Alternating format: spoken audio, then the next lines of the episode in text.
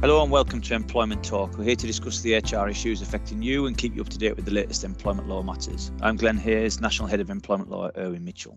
And I'm Joe Mosley, and I am a support lawyer here, and I keep a keen eye on the employment law landscape and write our monthly newsletters and blogs. Brilliant. So, what we're going to cover today, Jo?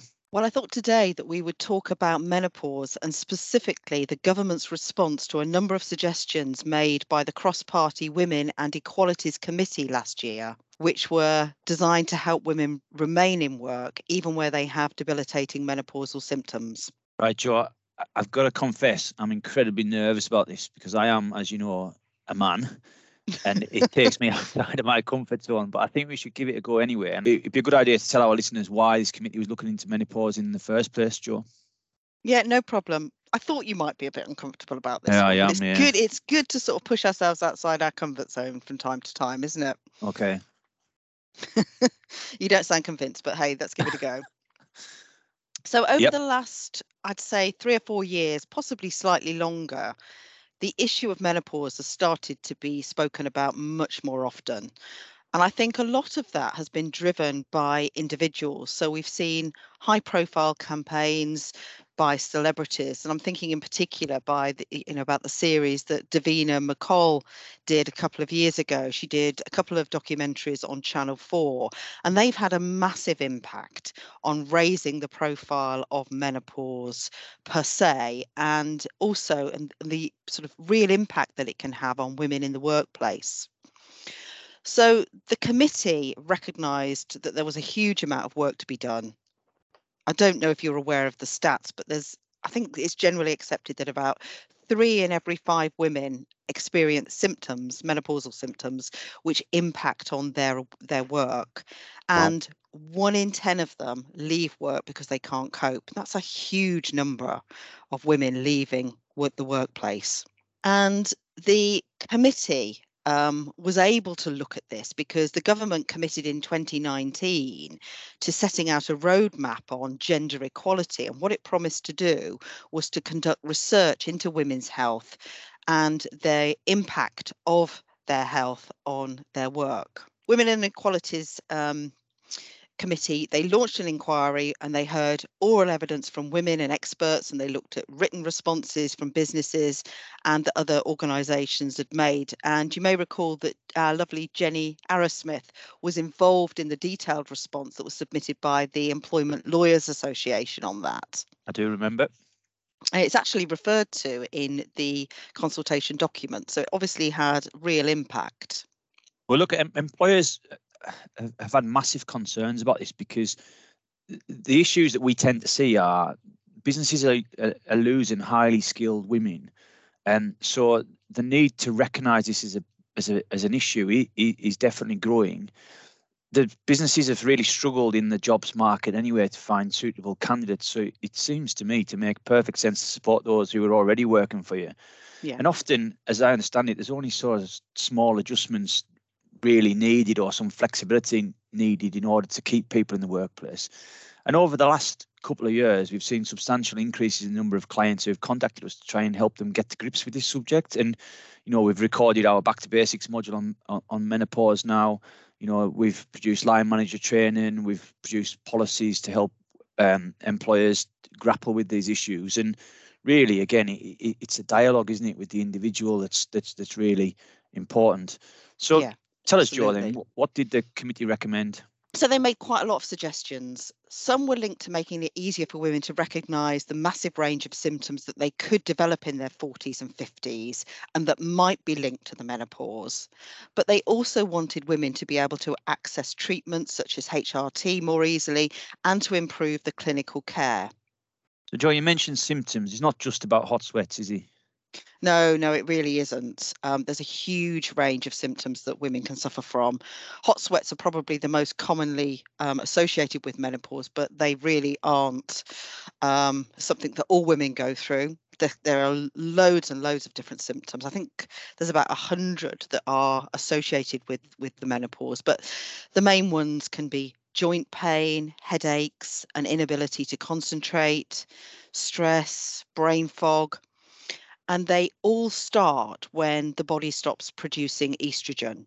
Um, I mean, I'm not sure whether you really want to know this, but um, I started. What do I want to know it? Well, I'll tell you anyway, and then you All can right, tell me okay. afterwards. Right.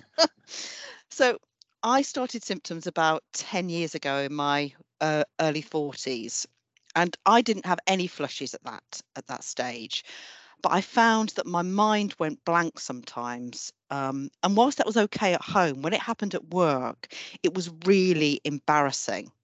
And I genuinely didn't know what was going on and I I really worried that I'd got early onset dementia and it was a massive worry. And now I know you know sort of 10 years odd later that it was the perimenopause. And although I still get the odd bit of um, brain fog it's much less common now because I'm on HRT and when it happens it's generally because I'm really tired Right.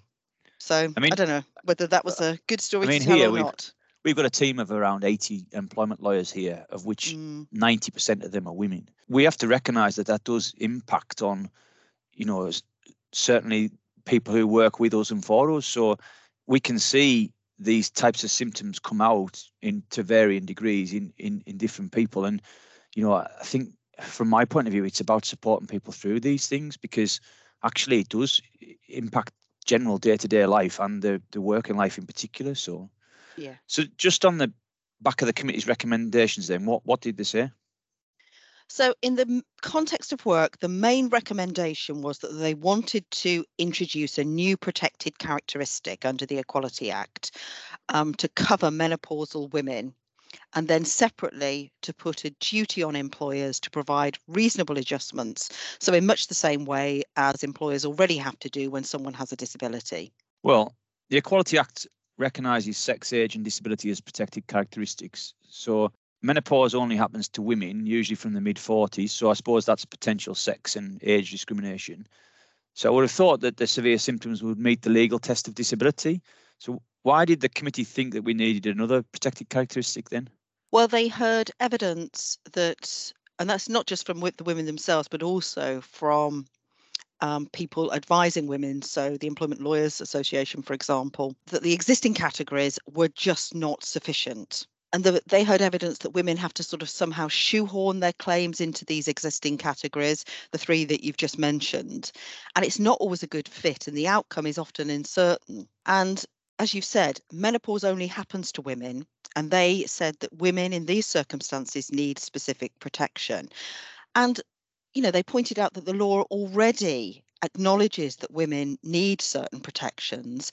And that's the reason why we've got legislation in place preventing pregnancy and maternity discrimination. So, you know, it, it's not a huge leap, or it wasn't a huge leap in their view to include menopause in that category. Well, I, yeah, well, I, I, I sort of inclined to agree with that. To be fair, because I think from my point of view that you know what difference does it make realistically to to employers to have one additional protected characteristic, other Yeah. than we need to be aware of it and we need to deal with it. So I, I don't think it's a overly burdens, burdensome from my point of view. So why did the government reject it then?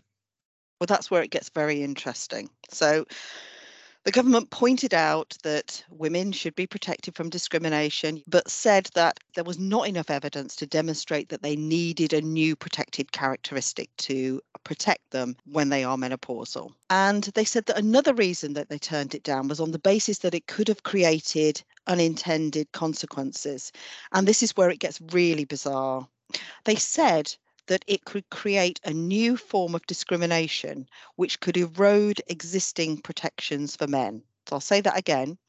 It could create new forms of discrimination which could erode existing protections for men. So a question question for you, Glenn, as a man. As a man, yep. right? Brilliant. Do you have any idea why introducing a new protected characteristic to support peri and menopausal women would erode or could erode legal protection for men? honestly, no. Genuinely. So, and I know what the government have said, um, which essentially is to avoid that unintended consequence, because the more substantial the changes to the 2010 Equality Act are, the more likely it requires a full-scale review of the act. But I genuinely cannot see how the introduction of this would erode legal protection for men. No, I Genuinely. don't either. It will give greater protection to women, certainly, But, But I but don't see have how that in- that can, you know, detract from the protection that men already get. But for example, we've got protection for people who are disabled, which is a protection for people who meet that very strict Yeah. definition. So why is that any different to this? Yeah, I don't know. I, I think it's mad. But they, um, in reaching that conclusion, they um, pointed to three large stakeholders who responded to the inquiry. And all of them said that they didn't think separate legislation was necessary. So, two of them were employer organisations. So, I suppose you could say that they wouldn't want um, any additional, to have to deal with any additional legislation, particularly in the current economic climate. You know, in some ways, fair enough. But the third um, organisation that responded was really surprising. Um, and they said that the existing legislation was good enough. And I wondered if you could g- guess which organisation that was, Glenn. It wasn't an Yo, that's not employer. a, I'm not sure that's a fair quiz question. That it's it, it's not going to be something like a women's group or something like that, is it? It wasn't. No, it wasn't. I mean, it, they may well have made um, representations. I don't know. But the one the government cited was Unison. Well, And Unison, as you know, is the largest union in the UK and it's got over 1.3 million members. So I think that's really disappointing. And I, I do wonder how many women they actually asked um, before they submitted that response. well, I suppose if they've come if they've canvassed their membership, what's the demographic of that membership? You know, male to female. So, y- you know, I I don't know. it's just it's bizarre, isn't it? Yeah, I don't know. It just I just think it's bizarre. But should we test their hypothesis and see whether the law actually does do a good enough job of giving women the protection that they need? And this is where the quiz comes in. Oh God. I'll read out some facts and you can tell me whether you think that the tribunal found in favour of the woman. Okay So you, you ready for the first one? Uh, Well, as ready as I'm ever going to be. Okay. So this is a situation involving a police officer, a lady called Ms. Rose. Right. She had a number of medical conditions and also began to experience menopausal symptoms. I think it was fairly early in her case. I think she was in her early 40s. And those those caused sleep disruption. It made her difficult to work nights. So her employer took her off night duty and referred her to occupational health. And she was Okay. subsequently signed off work due to depression and stress. She had regular meetings with her manager and she mentioned some of the problems she was having with the menopause. And her doctor's note substantiated the fact that she had um, she had sought advice for her menopausal symptoms. Anyway, to cut a long story short, she resigned because of the way in which her absence had been managed. And she said that she'd been discriminated against because of her menopause. And she alleged in her case that her symptoms amounted to a disability. Failure to make reasonable adjustments. Um, yes, I think it was. Yeah. Um, what do you think? Do you think she succeeded on that point or not? Well, I'm sort of making the assumption that her stress and anxiety was sufficient to meet the test of being disabled for the purposes of the Equality Act. So I'm going to say yes, she did succeed. She didn't. She didn't. The tribunal said that her symptoms did not adversely affect her ability to do normal day to day activities. I think we need to unpick that a little bit. Um, they said it was unclear t- to the extent menopause had on on her conditions rather than all of the other medical problems that she had. But more significantly, and this is where I think they got it wrong, they said that working nights is not a day to day activity. And we know that part is wrong because there's statutory guidance in place. And that specifically says that if you're keeping to a shift pattern, that mean, meets the test of being a day to day activity and that it's not relevant at what time of the day that is carried out. So I think, you know, you said that you thought it was yes. I think the answer should have been yes, and that the tribunal got it wrong. But what it does demonstrate, I think, is that it's not easy for women to use existing discrimination laws to bring successful claims linked to their menopause, particularly where you've got a huge range of symptoms and it and those range of symptoms can make it difficult for women and their employers to attribute those to the menopause. Should we have another one then? Start question two. Well, I've got to have a chance to redeem myself, haven't I? So Well, I think I think actually I'm going to give you a win on that because, as I say, I think. Oh, that's generous. well, I think the tribunal got it wrong. I really do on in that case. Um, so let's start with the next one then. So this is a lady called Ms. Best, and she worked as part of a small team selling pet food to the public.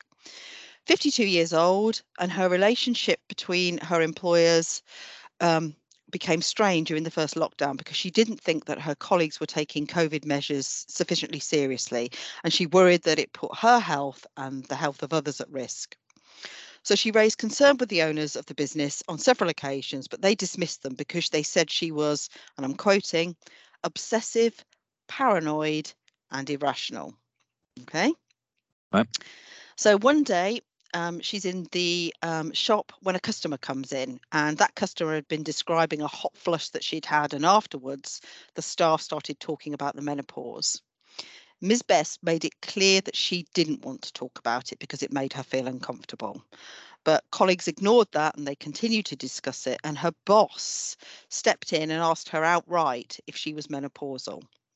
She complained about that and was told to stop moaning, and she was dismissed shortly afterwards. So she alleged um, in her employment claim that asking her if she was menopausal was an unwanted comment which violated her dignity and created a humiliating Harassment. environment. Yeah, exactly, harassment. So, what do you think? Do you think she succeeded on that particular point? So she'd have to show, wouldn't she, that it was harassment on the grounds of sex. Yes. You would only ask a woman that question yes. if the woman's perception of that was that she felt that that placed her in an intimidating or hostile environment, then I, I think she probably would succeed. Yeah, Yeah. I'm going to go with that. Yes, she did.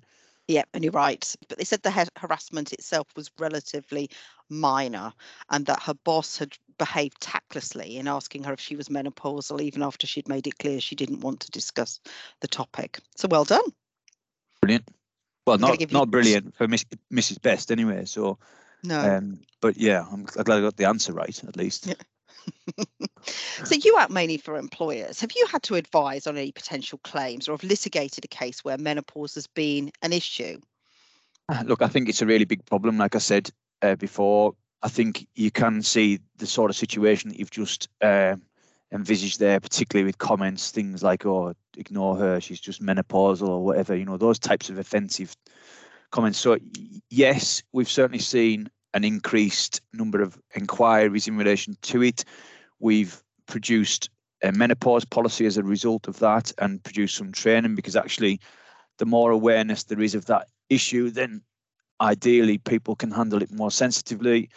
Um, I've already said that it's really important to get the best out of your people. So having a sort of general awareness of it for men and women, in fairness, Yeah. will help in that respect. But yeah, we've certainly seen a. I don't know whether it's because it's been thrust into the limelight. We've actually got a client that um, does a huge amount in this space as well, and has got a very well respected app that deals with um, menopausal issues. So yeah, I think we've certainly seen a, a huge increase in this sort of area, really, and Yeah. I don't think that's going to slow down anytime soon. That's the Balance app. If any of our listeners want to look it up, it's it's designed so that women can record their symptoms on a day-to-day basis, take that report to the GPs to get the best um, best outcome really so that GPs can see and, and hopefully you know join all of the dots of these symptoms and can then start to offer the right treatment. And I think that's where we see a lot of it in in the case of employers that are sort of grappling with this issue, because I think historically what we've seen is that um, an individual will go and tell their employer now that they're struggling for various reasons uh, linked to the menopause, and then I think it's that balance of getting them on the right HRT treatment. So, um, and I think that's where employers can get frustrated because I think they assume that the situation is fixed when somebody gets HRT, and it's not. It's not as easy as that. It isn't, Sadly. and not all women can take HRT, and Right. it, it's a bit of a lottery anyway to get, as you say, to actually get the right one. So it can take several months, even for women that want to go on HRT, to actually get the right combination that alleviates their symptoms. It's certainly not something that the minute you pop the pill or apply the gel or whatever it is, um, that you you immediately start better. It does take quite a lot of time. Yeah. So, Joe, before we finish, then, Has the government agreed to make any changes that will improve women's working life during menopause? Not really, and certainly not many. So it won't launch a pilot scheme to see if giving women menopausal leave will help. It won't provide employers with a menopause policy. We can do What- that. Yeah, we can, absolutely. Um, but what it has said it will do is appoint a menopause ambassador to help develop good practice. And it points to the fact that it is planning on making the right to ask for flexible working a day one right. So, You're gonna, apply for the job, Joe? well, I was thinking about it actually. Do you think I could do a bit of moonlighting? You've got a perfectly good job where you are, thank you. So those what they are going to do might help to raise some awareness, but as we've already explored, that ball is already rolling. Um, and I'm not sure that that's going to make a huge amount of difference in my view. I don't know whether you you share that. Well, yeah, it doesn't sound like it's going to go as far as it needs to realistically. So I- I think the problem with that is that it then puts the burden on employers to really take that leap themselves rather than putting some structure around it. I think so. Yeah, yeah. So before we finish, Glenn, can I ask you one thing? Are you feeling more comfortable about discussing the menopause? Yeah, I think it, it definitely it definitely helps. I feel a, a, a bit better about it. Uh, I I won't be quite as running for the hills as I would, would otherwise um, be before this podcast. Yeah, that's good. That's good. So, Joe, that's it for today then. Um, if you want to hear more about the latest employment law updates alongside expert commentary, tune in a fortnight. Thanks for listening. Thank you. Bye bye.